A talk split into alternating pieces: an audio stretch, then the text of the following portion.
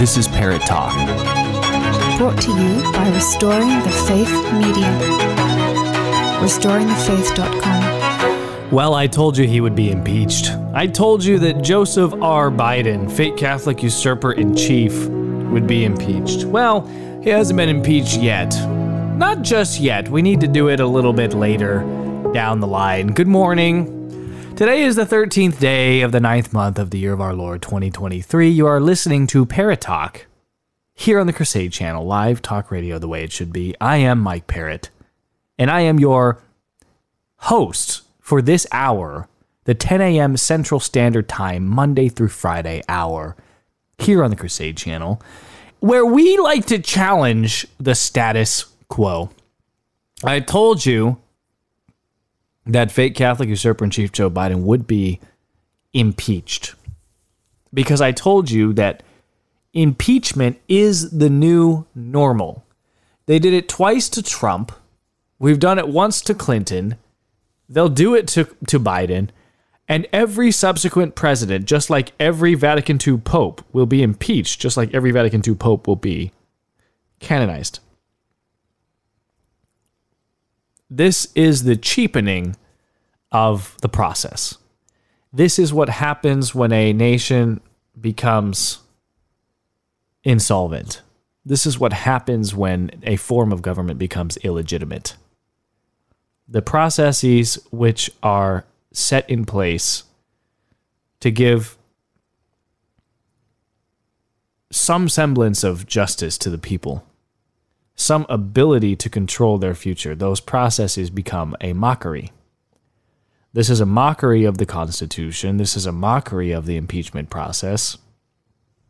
It is only under the threat of losing power that McCarthy very limp-wristedly greenlit the impeachment probe process, which is the smallest baby step forward that he could have possibly moved towards impeaching fake Catholic usurper-in-chief Joe Biden. So he has greenlit the Biden impeachment inquiry, which will be the logical next step this week. Now some, like Representative Matt Gaetz of Florida, are saying that it's not enough. Some, like Matt Gaetz, are pointing out that, you know what, this is a pretty small move here, Kevin, and you only did it because you have the slimmest of majorities. And basically, Matt Gaetz and one other person could remove Speaker McCarthy from the speakership. And that would be a very interesting move. Gaetz went to the floor of the House of the Representatives today, or actually yesterday, and he basically made that threat in the open. Now, I'm going to play you about four minutes of Matt Gaetz. And I want you to understand that although I do believe that lots of American politics is grandstanding and acting and theater, I do, for whatever reason, for better or for worse, call me a boomer if you want to, I do believe that Matt Gaetz is pretty darn serious about what he says, and that if he doesn't get his way, and he'll he'll list in this video clip, in this clip, what he wants, his demands. If he doesn't get the demands met, he will move forward and he will align himself with the Democrats in unseating Speaker McCarthy. So really, McCarthy has no choice in this matter. McCarthy is walking a tightrope. Here's Matt Gaetz. On this very floor in January, the whole world witnessed a historic contest for House Speaker. I rise today to serve notice. Mister Speaker, you are out of compliance with the agreement that allowed you to assume this role. The path forward for the House of Representatives is to either bring you into immediate, total compliance or remove you pursuant to a motion to vacate the chair. We have had no vote on term limits or on balanced budgets as the agreement demanded and required. There's been no full release of the January sixth tapes, as you promised. There has been insufficient accountability for the Biden crime family. And instead of cutting spending to raise the debt limit, you relied on budgetary gimmicks and rescissions so that you ultimately ended up serving as the valet to underwrite Biden's debt and advance his spending agenda. Mister Speaker, you boasted in January that we would use the power of the subpoena and the power of the purse.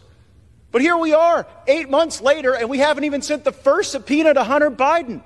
That's how you know that the rushed and, you know, somewhat rattled performance you just saw from the Speaker isn't real. At this point, during Democrat control over the House of Representatives, they had already brought in Don Junior three times. And we haven't even sent the first subpoena to Hunter Biden. Power of the subpoena and power of the purse. Only thing the one hundred eighteenth Congress is known for at this point is electing Kevin McCarthy Speaker and underwriting Biden's debt. And unfortunately, there's only one of those things we can remediate at this time. Power of the purse. Our leadership right now is asking us to vote for a continuing resolution. A vote for a continuing resolution is a vote to continue the Green New Deal, a vote to continue inflationary spending, and in the most troubling of fashions, a vote for a continuing resolution is a vote to continue the election interference of Jack Smith. Mister Speaker, we told you how to use the power of the purse, individual, single-subject spending bills that would allow us to have specific review, programmatic analysis, and that would allow us to zero out the salaries of the bureaucrats who have broken bad, targeted President Trump, or cut sweetheart deals for Hunter Biden. September thirtieth is rapidly approaching, and you have not put us in a position to succeed. There is no way to pass all the individual appropriations bills now, and it's not like we didn't know when September thirtieth was going to show up on the calendar. I must be better, you must be better, and this House must be better, for it is the last best hope for tens of millions of Republicans. We demand real oversight against this weaponized government. Just look at the bribery. If tens of millions of dollars flowing from foreign corrupt people into the bank accounts of the Biden family wasn't enough for actual impeachment, why were we even looking? Joe Biden deserves impeachment for converting the vice presidency into an A T M machine for virtually his entire family. We all see it. We all know it. Now, moments ago, Speaker McCarthy endorsed an impeachment inquiry. This is a baby step following weeks of pressure from House conservatives to do more. We must move faster. Now, I will concede that the votes I have called for will likely fail, term limits, balanced budgets, maybe even impeachment. I am prepared for that eventuality, because at least if we take votes, the American people get to see who's fighting for them and who's willing to tolerate more corruption and business as usual. Mister Speaker, dust off our written January agreement. You have a copy. Reflect on the spirit of that agreement and build on the start that we had moments ago. Begin to comply. No continuing resolutions, individual spending bills or bust, votes on balanced budgets and term limits, subpoenas for Hunter Biden and the members of the Biden family who've been grifting off of this country, and the impeachment for Joe Biden that he so richly deserves. Do these things or face a motion to vacate the chair. And let me alert the country, a motion to vacate might not pass at first, but it might before the fifteenth vote. And if Democrats bail out McCarthy, as they may do, then I will lead the resistance to this uniparty and the Biden-McCarthy-Jeffries government that they are attempting to build. I know that Washington isn't a town where people are known for keeping their word. Well, Speaker McCarthy, I'm here to hold you to yours. I yield back. Powerful words. Powerful words from Matt Gaetz. Powerful words from a man who says that he does, in fact, intend to do what he said he would do. I want to talk about the government's budget for a little bit here, if you don't mind. That's one of the things that is mystifying to people. One of the things which is so confusing to people What does he say when he says we've uh, that we've had a continuing resolution? What is a continuing resolution? Just very quickly, I'm sure most of you know this. Sure, most of you uh, can recite chapter and verse to all of this. You know it better than I do. You don't need to be told in your uh, understanding of civics what's going on in a continuing resolution. But what he's saying is, more or less, y'all haven't passed a budget. There's not been a budget passed. One of the purposes of the Congress, of the House of Representatives, is the power of the purse. That's why you hear Gates pejoratively refer to the power of the purse so many times in his four-minute action-packed speech. He says that we're supposed to be cutting taxes. We're supposed to be cutting spending. But a continuing resolution just basically kicks the can down the road, because September thirtieth, if there's not a continuing resolution, which is, hey guys, let's just agree to keep the current budget in place until we can pass a new one, it's punting the ball down the field. Since two thousand ten, there have been forty-seven continuing resolutions. See, normally, uh, a high-functioning government passes a budget every year. And we used to expect that in these United States. We expected the Congress to pass a budget. But eventually, over time, the Congress just stopped passing budgets. Budgets became so, uh, we're not going to pass budgets. We're going to pass what's called a continuing resolution, which basically be- just extends the last budget and adds a little more oomph to everything. The time period for these continuing resolutions has ranged from one day to six months. Only on three occasions, twenty fourteen, twenty eighteen, twenty nineteen, no continuing resolution was approved, resulting in a government shutdown. The federal government is under a continuing resolution right now, and that continuing resolution expires on September thirtieth. You heard Gates say September thirtieth has been on the calendar for a long time, and now you're all acting surprised that September thirtieth is coming up. Today is September thirteenth, and there hasn't been a budget. We need to have a budget. The budgeting process is when Congress gets together and says, these are the line items that we are funding. But you see, they have so much contempt for you, the taxpayer, that they don't even have to define what gets funded and what doesn't get funded. The I R S will garnish your wages. They will take your house. They will take your car. They will seize your bank accounts. But that same government who wields the power of the I R S to shut you down, to steal your business, to steal your wealth, the same government that wields that power has no reciprocal responsibility to you to present you a budget for you to vote on through your elected representatives. This is an extremely abusive relationship that the illegitimate government of the U S S A has with you, the citizen. It is extremely abusive, contemptuous, and pathetic that this government has the right to tell you to pay your taxes to fund a continuing resolution, not even a budget.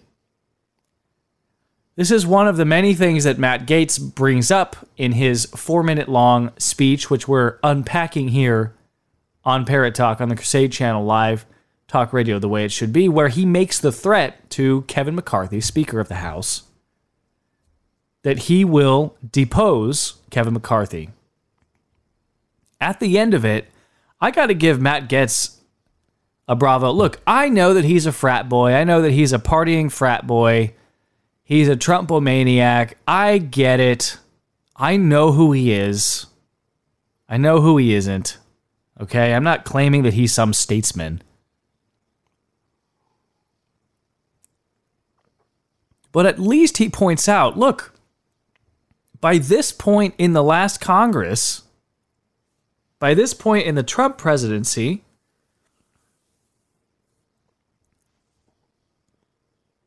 they had Don Junior under oath three times. We haven't even sent a single subpoena. You said you were going to investigate the Biden crime family. You haven't. You said you were going to pursue charges against the Biden crime family. You haven't. You said you were going to bring votes on the balanced budget. You haven't done that. You said you were going to vote on term limits. You haven't done that. I know that these things probably won't pass, but at least the American people get to find out who agrees with term limits and who is part of the swamp. Because at the end of the day, one of the only things that the Congress can do, and Matt Gaetz understands this, is vote on things. And when you vote on something, you put your mark on it. This is a way of memorializing who stands for what. Who's there? Who is who who showed up? Who is there? Who put their imprimatur on various policy positions? And it can be very, very confusing when you're sitting at home and you think that, well, my guy is pretty good. My guy brings home some bacon into my district. I've met him. I like him. I know his family. We're friends of friends. He's shaking my hand. He's super friendly. He's not part of the swamp. Everybody has that bias. Lots of people have that bias. Especially if your guy or your gal is a Republican. Well, my guy, at least, it, my, my guy's, yeah, a Republican, but he's done good stuff for my district. Brought some stuff home. Whatever. So you start to justify your guy. Well, everyone who is in a district justifies their guy.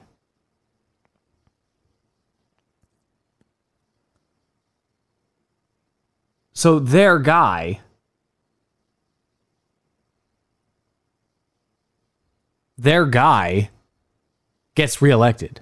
This is how the swamp creatures continue and continue and continue.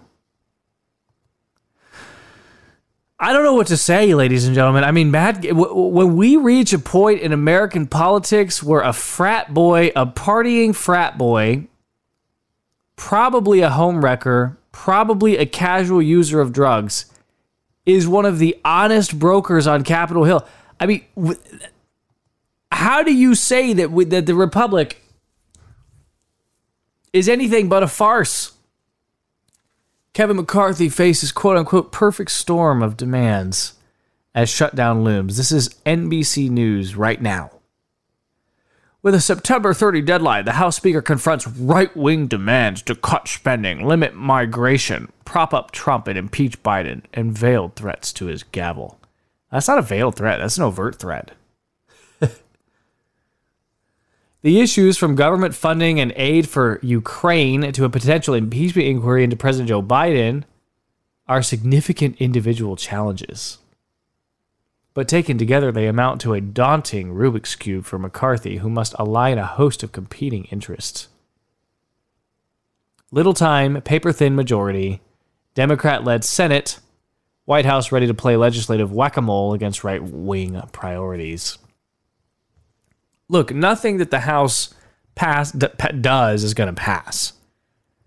Nothing that they do with a razor-thin majority is going to matter in the United States Senate, okay?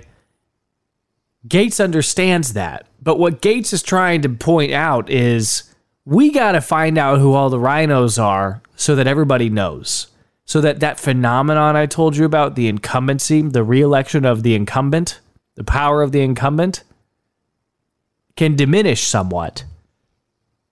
You may, at time zero, let's say today is time zero, you may have ambivalent feelings towards your swamp creature incumbent Republican RINO in the Congress. But imagine if your Republican RINO do-nothing vagabond in the Congress, swamp creature, is now on record for not impeaching O'Biden. O'Biden. Not O'Biden. I like O'Biden. That's perfect. He claims to be Irish anyway. He might as well be an, o, an O'Malley, an O'Brien, or an O'Biden.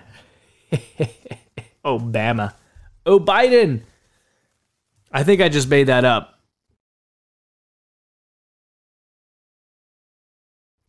By the way, I'm putting my microphone on mute periodically so that I can clear my nostrils of all of the COVID germs that are building up in my nostrils. I'm certain I must have the new variant of COVID. I've practically lost all sense of smell. I have extensive nasal drip, a very sore throat, and some muscle aches. But I am here with you regardless, pushing through the pain, because that is what we do at the Crusade Channel. We do not rest until you get your daily fix of live talk radio the way it should be. So I t- look, if there's if there's a little silent pause, it's because I don't want you to hear me clearing my snout, okay, or my beak into the microphone directly. Looming over the month-end deadline is that some right-leaning Republican insists McCarthy's job isn't safe if they don't get what they want. On the one hand, we've got to pass a short-term funding bill, that is continuing resolution. And we also have the impeachment issue.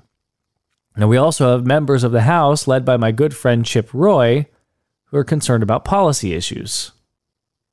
So you take those three things put together, and Kevin McCarthy, the Speaker, has made promises on each of those issues to different groups. And now it is all coming due at the same time. This is uh, from uh, Congressman Roy, that quote, who is a member of the quote-unquote Freedom Caucus. So, are we actually going to, are we actually going to impeach Joseph R. Biden? I don't, I don't know. I mean, I assume that he probably will be impeached by the House on a very slim majority, or he'll somehow escape it on some slim majority, and then the Senate will shut it down, just like the Senate shut it down against uh, Donald Trump, with a few Republicans trying to impeach Trump, including Romney and others. I'll tell you, I wouldn't be surprised. I would not be surprised at all if fake Catholic usurper-in-chief Joe Biden does get impeached. I think there will, could be some political blowback if and when he is impeached. It's sort of like the canonization process. The more popes you canonize, the cheaper the canonization gets. They're all saints, yes. They're all in heaven, of course. Yes, I'm supposed to believe that, I guess. I'm not sure. Okay, they're all impeached. They're all criminals. So what difference does it make? What difference at this point does it make? Do you see what I'm saying? If you impeach Biden, then you're sending a signal to the American people that Biden is a criminal, and so he's unfit for office on account of his criminality. And yet right now, the alternative to Biden is Trump, who was impeached not once but twice, and faces four different indictments for his criminality. So how can you have it on one hand and say, well, Biden's a criminal, so you can't vote for him? But then say, well, Trump may be a criminal as well. There's quite a bit of stuff out there. A lot of it is fluff and flim-flam, but some of it may be true. How can you be the law and order people and say, with any moral clarity, with any weight to what you're saying, that the office of the presidency should be held by somebody who is not a criminal, when in fact your standard bearer very likely is also a criminal? Do you see how that works? That's sort of like our Lord saying, you who is without sin, cast the first stone. Are they going to have Donald Trump cast the stone against Biden? I think that would be pretty funny, by the way. I think that if we could get Trump to cast the first stone against Biden and said, I think that would be the most logical way to resolve the twenty twenty-four upcoming presidential elections. It would make a heck of a lot more sense than the fake processes that we claim to have, which are democratic processes, so-called. So I would be kind of all in on that, on uh, on casting of stones and finding someone who is uh, blameless. By the way, they want you to get your mask ready. As a follow-up, I'm sorry to cut you off, but I just wanted to take note. You're all, you're all masking, which is lovely to see, of course, but most government ministers are are not now. Most M Ps are not. Most people on the street are not masking. Is is there any specific guidance on that going forward at, at this point? Yes, Theresa Tam. So um, it is a layer of protection. We hope people have developed the habit to be able to use masks as needed during the respiratory virus season, not just for COVID, but for the, all the other Um, respiratory pathogens that will be transmitted around this time. So I do think now is the time to get your masks ready if you don't already have them. Um, in our own particular context, we certainly in our area, there's been an uptick in some of the COVID nineteen indicators. Uh, for me personally, there, there have been cases around um, Canada's you know, Chief Public Health Officer, Theresa so, Tam. Uh, Get now is the time to get your mask ready. Guys, I gotta tell you, I was wrong. I, I like making predictions because a lot of my predictions have come true. I predicted the second lockdown. I predicted the third lockdown. I predicted January sixth. I predicted the cancellation of the March for Life. I predicted that Biden would steal the election. I predicted that Vigano would come out and say, I'm not really hiding. Everybody knows where he lives. I predicted quite a few things that have come to pass. All right. But some of my predictions have been wrong. This is probably one of the more glaring predictions. I told you I'm not worried at all about them trying this COVID nonsense again. I don't think they have the balls. I don't think they have the audacity to attempt to force us to believe, to play make-believe and dress up again with them after so many people are awake to it, so many people are immune to it, inoculated against it, presumably. The unvaccinated are inoculated against this nonsense. We unvaccinated, we purebloods, are actually vaccinated against this bullshit, right? We are.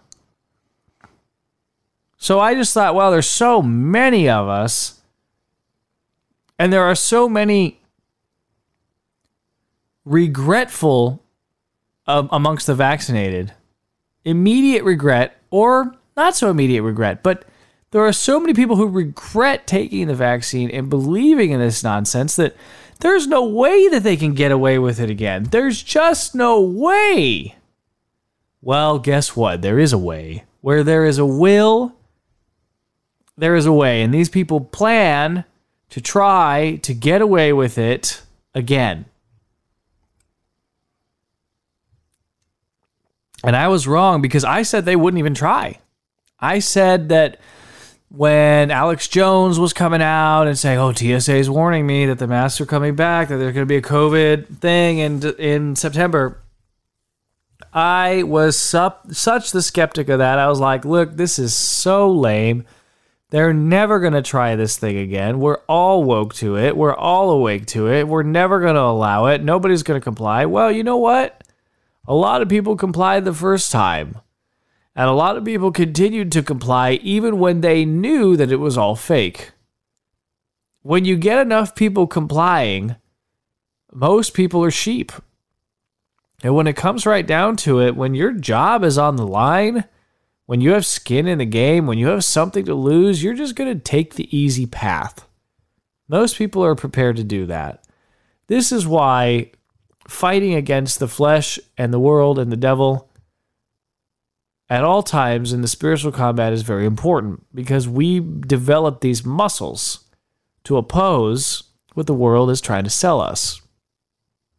But your typical Protestant or atheist or pagan don't have those muscles. They just don't.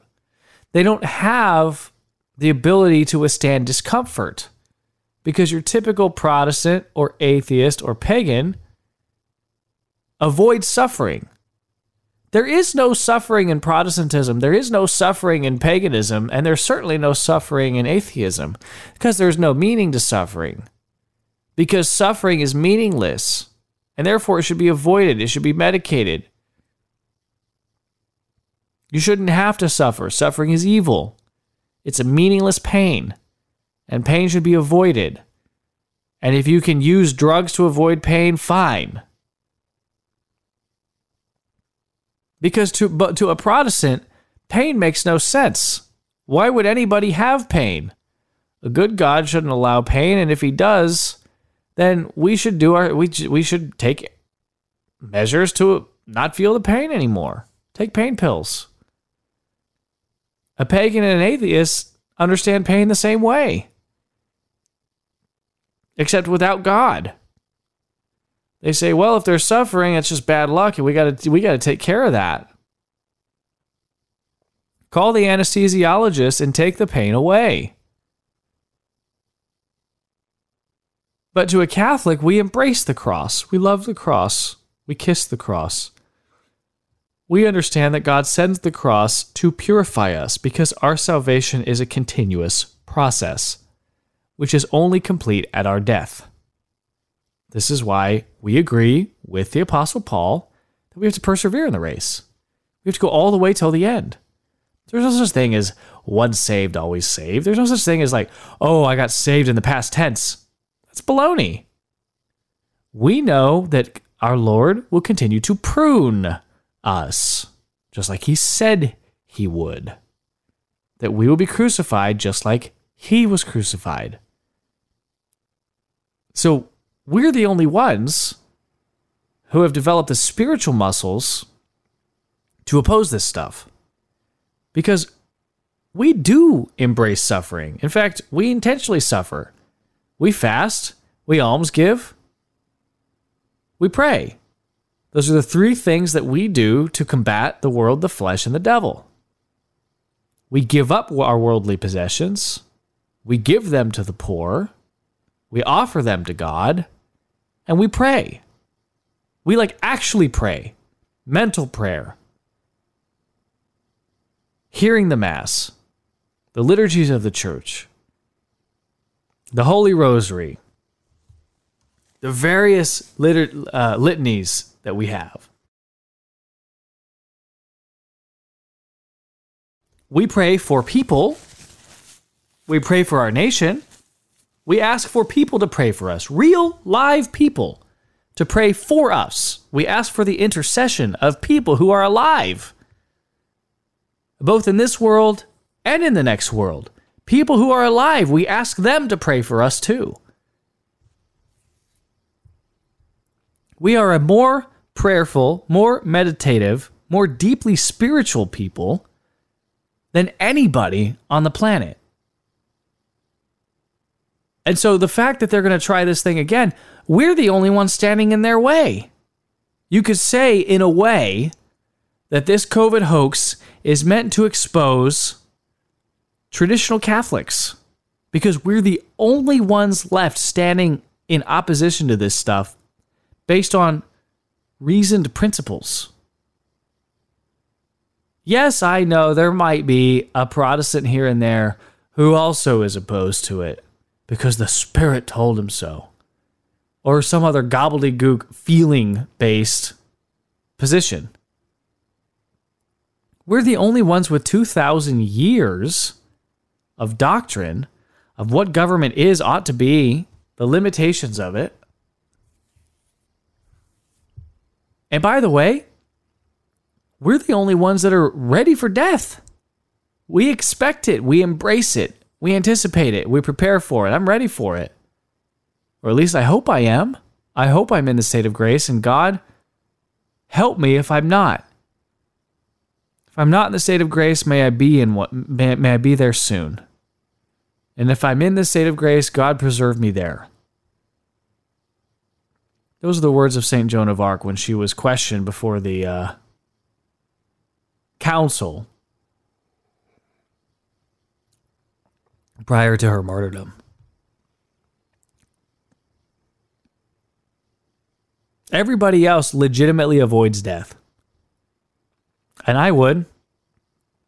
If my salvation was some past tense thing that happened seventeen years ago, I think I would probably do what I could to avoid death.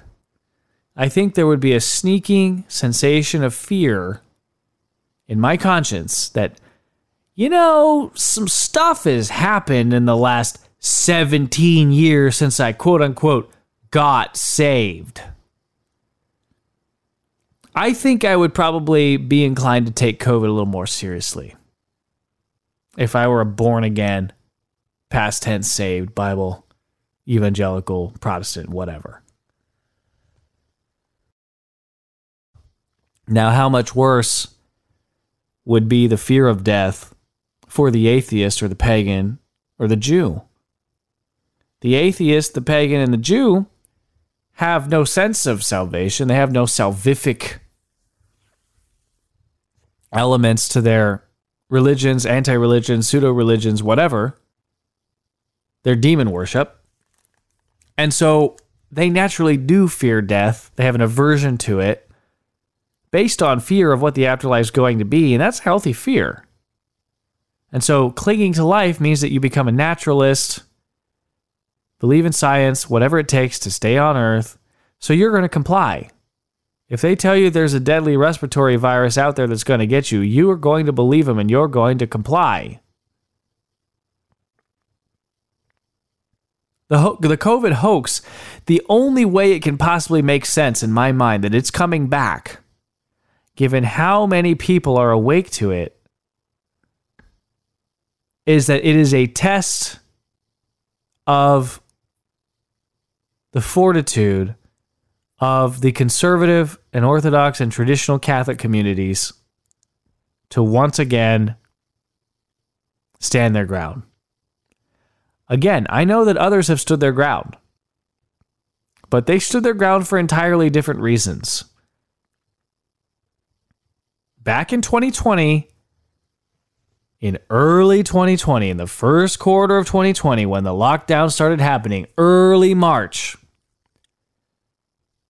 Roman Catholics stood their ground because they said, I need the sacraments for eternal life.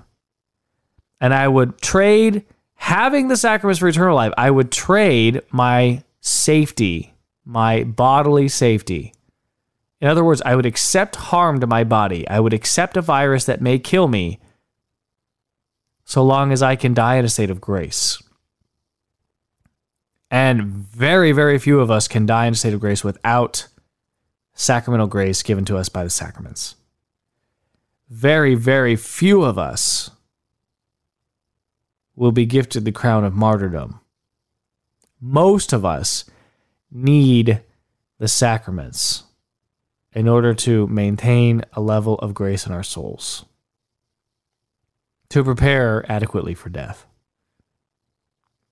And so the only reasonable, logical thing to do in the face of lockdowns would say, I will risk my life to go to confession and communion. I will risk my life for confession and communion.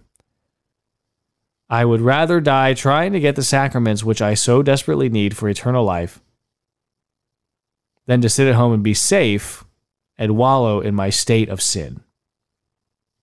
That is the only reasonable thing to do. And that is why so many of us traditional Catholics saw this for what it was in the beginning, in the very beginning.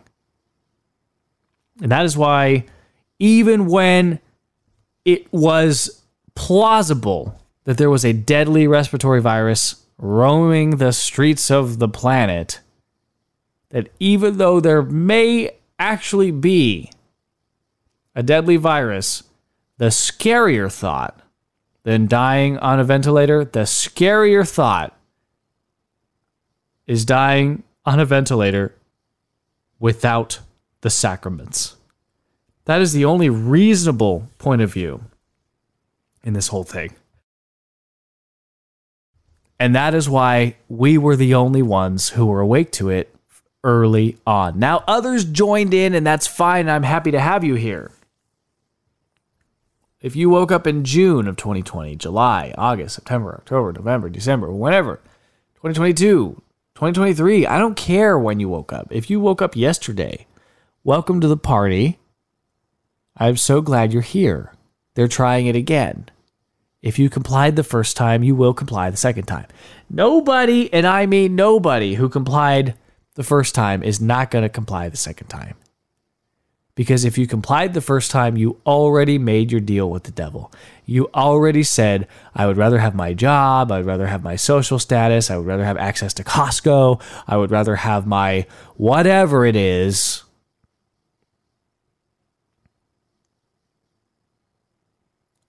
I would rather have the comforts of this life, because being uncomfortable is a suffering. It's a pain. And either we're used to suffering or we're not. We're either used to pain or we're not. And you don't just...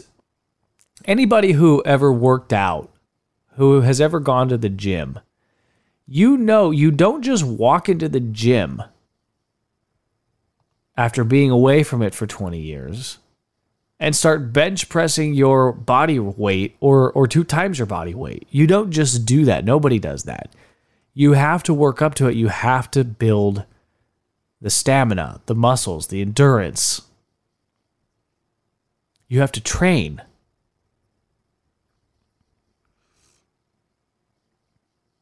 If you train for failure, then you will fail. If in the big event of life you failed once, what makes anybody believe that you're not going to fail again? If they peer pressured you into complying the first time, why won't peer pressure work again? What has happened in the last three years, two years, one year? Have you built up tolerance? I don't know. I hope you have. Have we had lots of opportunities to be despised by our countrymen? To be put to the test? I don't know. I would say more than likely that our life has been pretty decent over the last couple years. Yeah, we don't like Biden. Yeah, there's inflation. Yeah, people are suffering in that regard, but we weren't locked down. We weren't in Nazi prison camps. We weren't in communist Gestapo camps. I mean, look, at the end of the day, ladies and gentlemen, I, we're still in the United States of America. Yes, things are bad. You got the groomers and you got the usury and you got the abortion, you got the sodomy and all that stuff. And God should destroy this country. In justice, he should. He should send the asteroid now from space, which I'm not even sure if there is space. But, however, comma, pause for effect. We have not had to face much adversity. So unless we have gone out of our way to seek and embrace suffering so that we can grow those habits, those muscles, the will to suffer, unless we have done that, I don't think we're going to survive. I don't think we're going to be able to suffer. I don't think that this last-ditch effort to resurrect this failing hoax virus is going to be resisted. So it is what it is. The masks are coming back to Canada, to New York, to L A. It's starting again. I was wrong. I was wrong. I was wrong. And I can see that I was wrong, and I can see why I was wrong now, and I think I can see it for what it is. I hope that you can stand strong with me in opposing this hoax. Call it for what it is. Be deplatformed, be fired, be escorted out, be unmasked, be unvaccinated, be ungovernable. This is Parrott Talk here on the Crusade Channel, live talk radio the way it should be. I speak to you with this fake virus probably in my body right now, and we are going to push through this. God bless you. Thank you so much for listening. I'll see you tomorrow. This is Parrott Talk. Brought to you by Restoring the Faith Media. Restoring the Faith dot com.